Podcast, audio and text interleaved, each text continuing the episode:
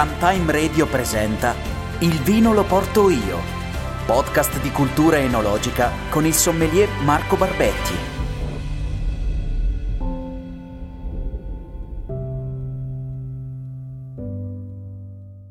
Signore e signori, bentornati dalle vacanze, queste vacanze estive dell'estate del 2021, un'estate strana, ma noi siamo tornati, siamo ancora qui, questo è Il vino lo porto io, la trasmissione di amore per il vino, per l'alcol, per il bere, per lo sfondarsi a merda di Rantem Radio, la Radio Geek. Signore e signori, io sono naturalmente Alex Racuglia e qui con me abbiamo The Best, Marco Barbetti. Ciao a tutti e bentornati. Bentornatissimi e davanti a me, sempre più grattante perché si gratta per via delle zanzare, ladies and gentlemen, l'uomo desiderato dalle donne, desiderato dagli uomini e desiderato anche da se stesso, signori e signori, lo chef Gabriele Palermo. Ciao a tutti, ben ritrovati! Yeah, yeah, allora come sono andate le vacanze Gabriele? Eh, le vacanze non le ho fatte perché ho lavorato per tutta l'estate per portare la gente in vacanza! Vabbè, ma tu le avevi un po' fatte prima, diciamo, l'anno precedente. diciamo che le ho fatte a giugno, dai. Le hai fatte a giugno. Eh, Marco, te le tue vacanze come sono state? Troppo corte, ormai finite, eh, da qualche produttore in Toscana. Bravo, bravo, bravo. Io in vacanza sono andato a casa di Gabriele, ma lui non c'era. Però è stato bello perché essendo di casa lui ci ha detto andate a mangiare lì, andate a mangiare lì, andate a mangiare lì e noi non abbiamo trovato posto perché era sempre pieno, però detto questo abbiamo mangiato e bevuto benissimo. È, stato, è stata una bella esperienza. Non ci vivrei, ma mi è piaciuta moltissimo. allora, siamo tornati. Ma pensiamo allo stesso modo più o meno. Esatto. Siamo tornati, ma non facciamo in tempo a tornare in Italia, che subito viaggiamo, prendiamo un aereo in cui ci porta il buon, uh, il buon Gabriele, dall'altra parte dell'Atlantico atterriamo in un posto che è terminato nel 2012, ovvero sia il Messico dei Maya. esatto, cioè andiamo in Messico o in realtà... Andiamo al massimo e andiamo... In Messico. Esatto. E brugole. Oggi proprio pam, pam, fuochi d'artificio. E eh sì, andiamo in Messico, andiamo a trovare quella che è la cucina messicana, una cucina messicana che in realtà um, è molto simile a cucine come quella italiana, nel senso che ci sono diverse tradizioni nel, nel, Messico, diversi tipi di cucina con caratteristiche ben proprie, un po' come ad esempio succede fra le varie regioni in Italia. Una cucina che poi ha subito le influenze della, della cucina spagnola, ma anche esiste infatti ad esempio una paella fatta nello stile messicano, ad esempio esiste la cucina Tex-Mex dove si vedono le influenze invece anglosassoni la presenza ad esempio della farina di frumento, la presenza di alcuni formaggi come il cheddar. Oggi eh, abbiamo preparato uno stufato, quindi uno stufato di manzo che però ha tutte le caratteristiche della cucina messicana, ovvero è un manzo che viene cucinato con il mais e arriva in Italia proprio attraverso le Americhe e i fagioli, i fagioli neri tipici della cucina messicana e della cucina Tex-Mex. Il tutto condito con uh, le spezie ovviamente della zona, il peperoncino. Un po' di peperoncino e anche ovviamente un po' d'aglio e un po' di quelli che sono gli aromi tipici della cucina messicana. Come, come si fa lo stufato di manzo alla messicana? Beh, se volete preparare lo stufato di manzo dovrete rosolare in un tegame della pancetta affumicata con un po' di eh, cipolla. Io ho utilizzato invece il cipollotto perché lo preferisco in questo periodo. Lasciate rosolare bene la carne e poi dovete lasciarla cuocere lentamente se avete le pannocchie fresche dovete prima sbollentarle e poi aggiungerle alla carne a metà cottura circa oppure potete utilizzare anche quelle scatola o quelle già precotte che trovate sottovuoto al supermercato. E questo caso, in questo caso dovrete rosolarle a parte insieme ai fagioli che avete cotto invece classicamente sbollentandoli o anche in questo caso vanno bene anche i fagioli scatola.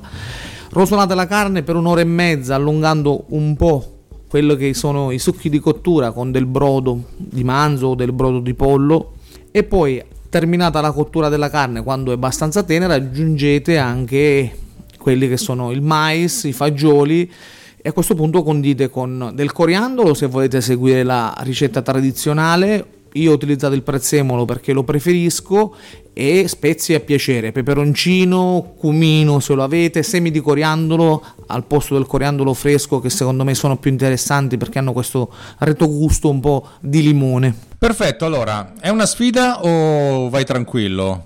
Allora, eh, quando entrano in gioco le spezie è sempre una sfida perché fino a quando eh, poi non si va ad assaggiare il piatto eh, non si sa come incidono a livello gustativo e olfattivo quindi possiamo soltanto immaginare ehm, fare una sorta come al solito fare una, una scheda eh, del cibo però poi ehm, sono veramente determinanti per stabilire se il vino è davvero corretto come abbinamento, in abbinamento oppure no quindi incrociamo le dita.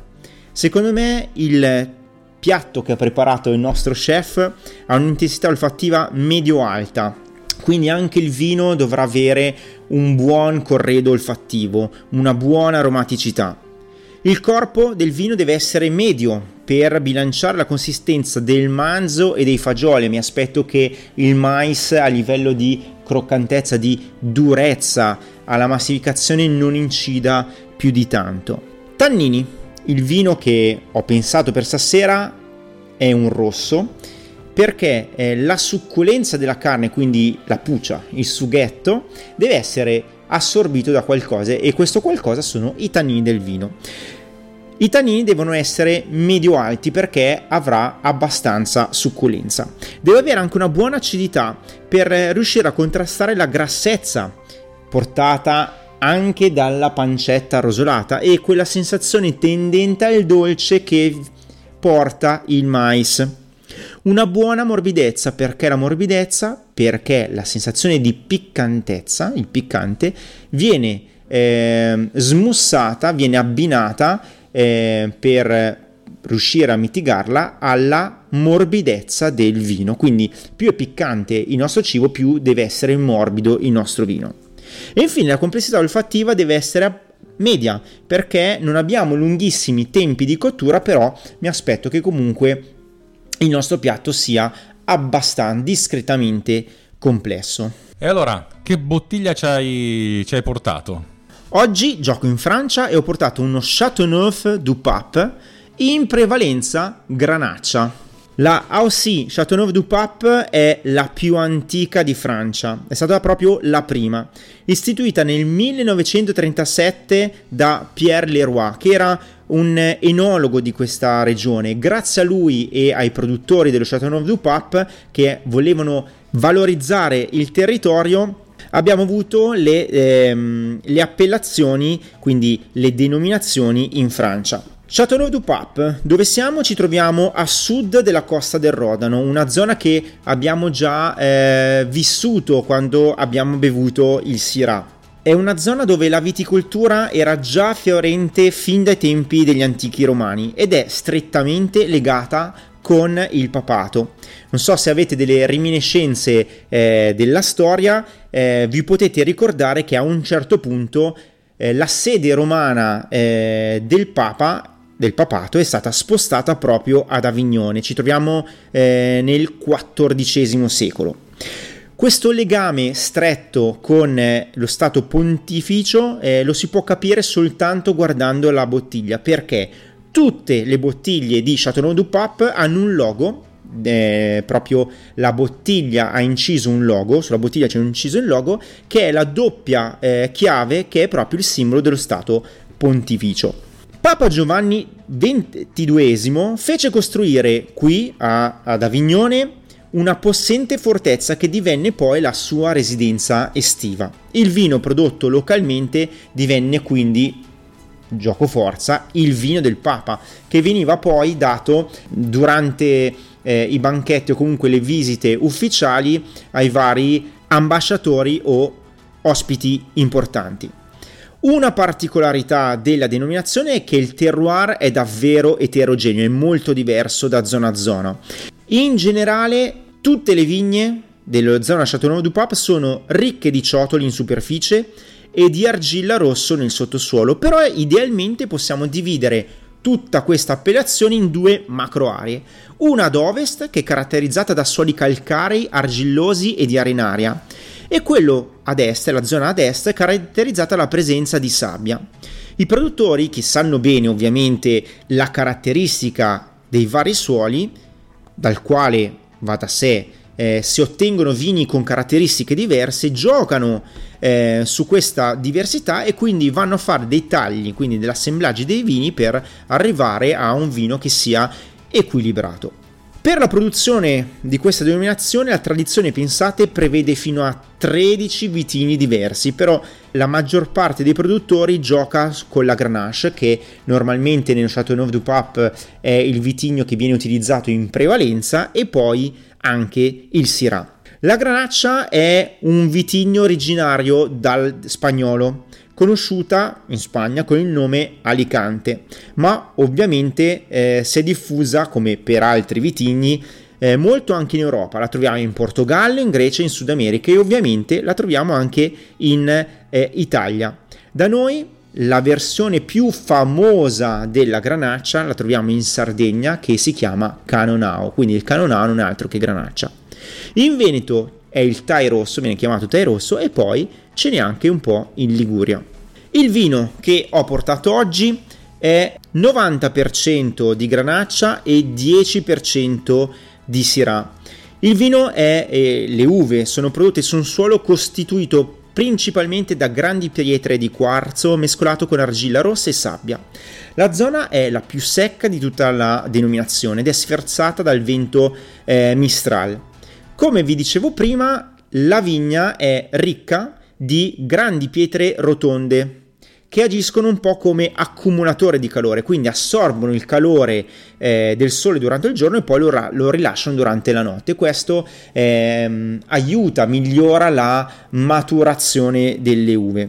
Il vino fa una macerazione di 8-10 giorni prima poi della, eh, dello svinamento e del travaso e eh, la successiva il successivo affinamento avviene in tini di rovere da 60 ettolitri per circa 14 mesi. Bene, dopo tutta questa meravigliosa introduzione, eh, credo che a tutti noi sia venuta l'acquolina in bocca sia per la pappa che per il beveraggio. Adesso a questo punto è il momento di portare tutto in tavola. Yeah!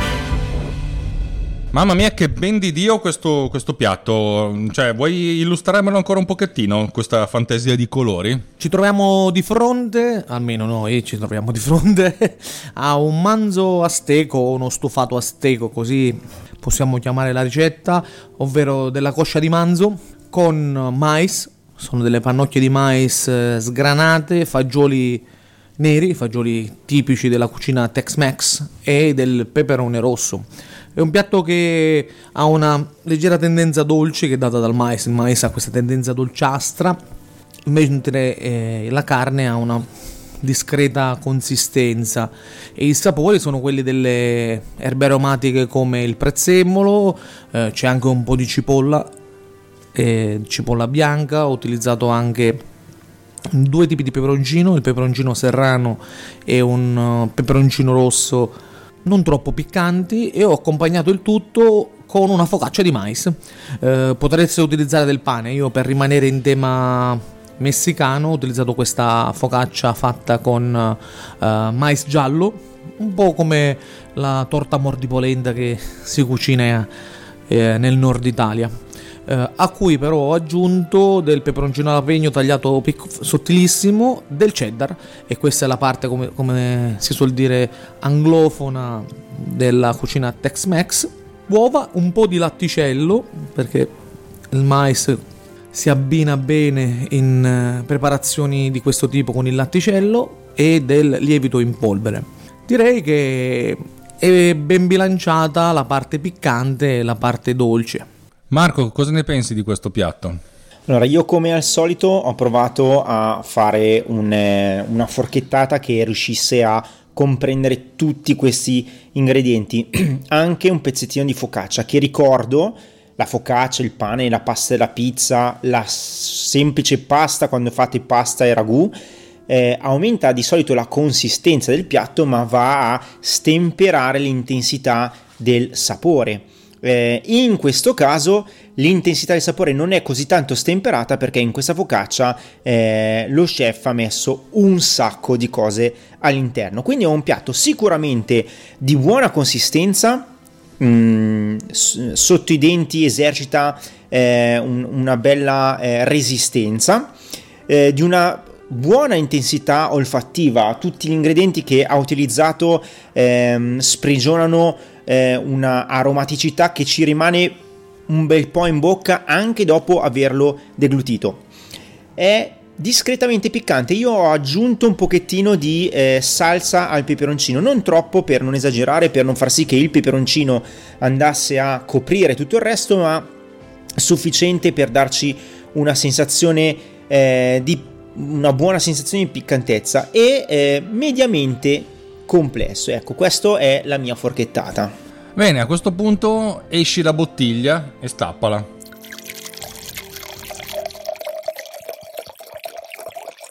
Eccomi davanti al bicchiere e come al solito vado a descrivervelo. Allora, innanzitutto il colore. Ho un sombrero in testa che pesa un sacco. Comunque, il colore è classico della granaccia. È un rosso molto cupo ehm, che tende al porpora, al violaceo, quindi una colorazione, un'intensità di colore che è veramente tipico della granaccia o del canonao. Al naso eh, esprime un bouquet veramente ricco, ricco di terziari e in continuo mutamento. Le parti che, sono, che risaltano sono sicuramente quelle terziarie. Vaniglia, liquirizia, caffè, eh, pepe, cacao, tabacco sono eh, presenti ad ogni olfazione. Poi in seconda battuta prugne secche, un altro elemento che di solito contraddistingue eh, le, la granaccia, una eh, nota terrosa quasi di sottobolcosco che apre poi a eh, una buona balsamicità, chiude con una nota floreale. Lo assaggio è un vino sicuramente di corpo, quasi robusto. La morbidezza è molto presente, quindi è un vino morbido ed è un'altra caratteristica della granaccia, insieme all'alcolicità. È un vino che sicuramente definisco alcolico. Un tannino presente, tannico, a trama molto fitta, quindi è una nota che predomina nella bevuta di questo vino. E poi dopo averlo deglutito ha una buona persistenza. E allora a questo punto la parte più, più delicata è anche il fulcro di questo podcast, l'abbinamento. Siamo di fronte a un abbinamento abbastanza vincente anche se non completamente soddisfacente. Il corpo e la consistenza del cibo si equilibrano, così come l'intensità. Una volta aver deglutito eh, i sapori si elidono a vicenda. Il piatto è succulente, anche mangiando eh, poca focaccia, perché altrimenti andrebbe ad asciugare tutta la succulenza, dimostra di avere abbastanza liquido. Il problema è in questo caso la tannicità e l'alcolicità del vino che vanno ad asciugare completamente la bocca e secondo me sono leggermente eh, superiori rispetto a quello che può mh, avere il cibo, alla succulenza che ha il cibo. Quindi eh, come ripareggiare eh, l'abbinamento o aggiungere dell'intingolo al, no- al nostro piatto oppure con qualche anno in più questo è un vino del 2018, i tannini sarebbero ammorbiditi e quindi eh, in questo caso saremmo, avremmo avuto un abbinamento pressoché perfetto. Vi ricordo che per sapere effettivamente qual è la bottiglia che abbiamo stappato dovete andare nelle note di questo episodio. Ma visto che l'abbinamento questa volta è perfetto meno meno, a valle dell'aver assaggiato questo piatto, tu se fossi un sommelier di, una, di, un, di, questo ristorante, ristorante di Gabriele Palermo, famoso ristorante del El Jefe, giusto? Assolutamente sì. Eh, che vino consiglieresti ai tuoi commensali? Allora, o come ho detto poco fa, lo stesso vino un po' più vecchio, quindi con i tannini leggermente più appianati, credo che eh, potrebbe essere vincente anche probabilmente un Malbec andando qua vedo giubili e gioia e standing ovation no. Un Malbec eh, perché no magari argentino. Eh, stando in Italia proverei, perché no, uno schioppettino, mi incuriosisce, oppure eh, il sempreverde Cabernet Sauvignon. Questo vino, che ovviamente arriva da lontano, ovviamente non lo trovo nella GDO. Nella GDO no, però è un produttore che nella maggior parte delle enoteche che sono fornite eh, di vini francesi si può trovare. E quanto, quanto ci costa portarci a casa questa bottiglia? Poco più di 50 euro. Ah, però, chapeau. Invece no, eh, a questo punto le alternative un pochettino più economiche ce le hai date per i nostri teleascoltatori, anche perché effettivamente questo è un piatto che difficilmente uno produce a casa, a parte lo chef, eh, anzi il jefe che deve conquistare stuoli e stuoli di eh, pulselle con la sua cucina del mondo. Eh, tendenzialmente un piatto del genere lo, lo, lo mangi in un ristorante eh, messicano e di conseguenza ti devi adattare alla situazione. El Jefe invece, eh, se prima di questa puntata, se ti avessero detto che cosa ci abbiniamo a questo, cosa avresti portato tu? In questo caso, se volessi abbinarci qualcosa, probabilmente mi sposterei su un cocktail, magari un cocktail che presenta delle note affumicate quindi un whisky torbato come potrebbe essere il penicillin che ha questa nota di whisky scozzese torbato che richiama un po' l'affumicatura del piatto. Strepitoso salvataggio in corna del nostro jefe che, che ogni volta che questa volta dribbla la domanda uh, portando comunque la palla in gol.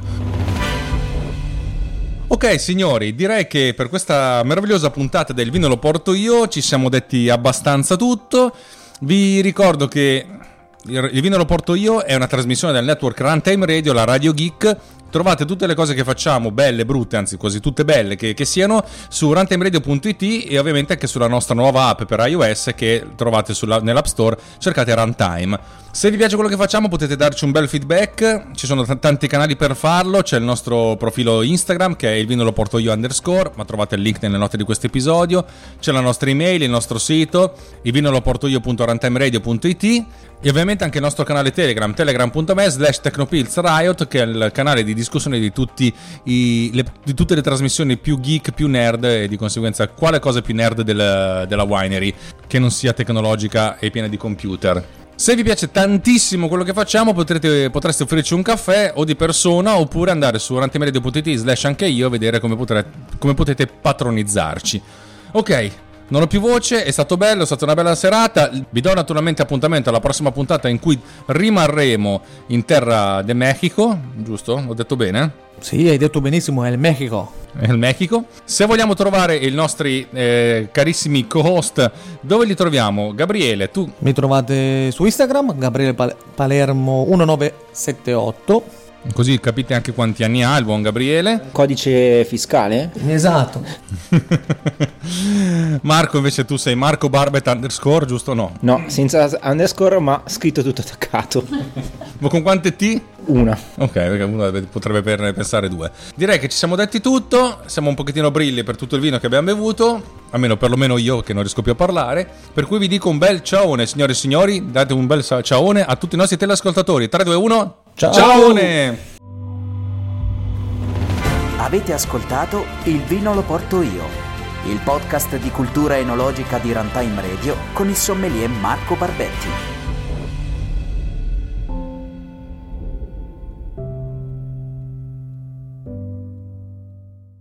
Cioè?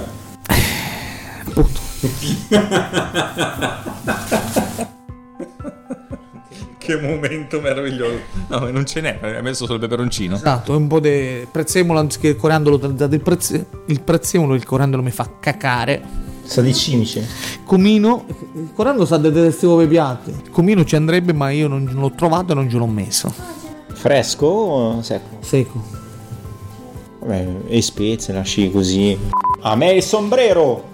Per il sombrero di Grey School! Oh, è pesante questa roba. E te fai. No, devi fare. Te fai Sto sudando. Sto sudando tantissimo. Ah no. Cazzo ci metterei? Beh. Un, uh, un cocktail a base di whisky. Un cocktail a base di whisky Rai. Manhattan. Avresti, avresti potuto dire tutta questa cosa vicino a un microfono, magari. Cioè.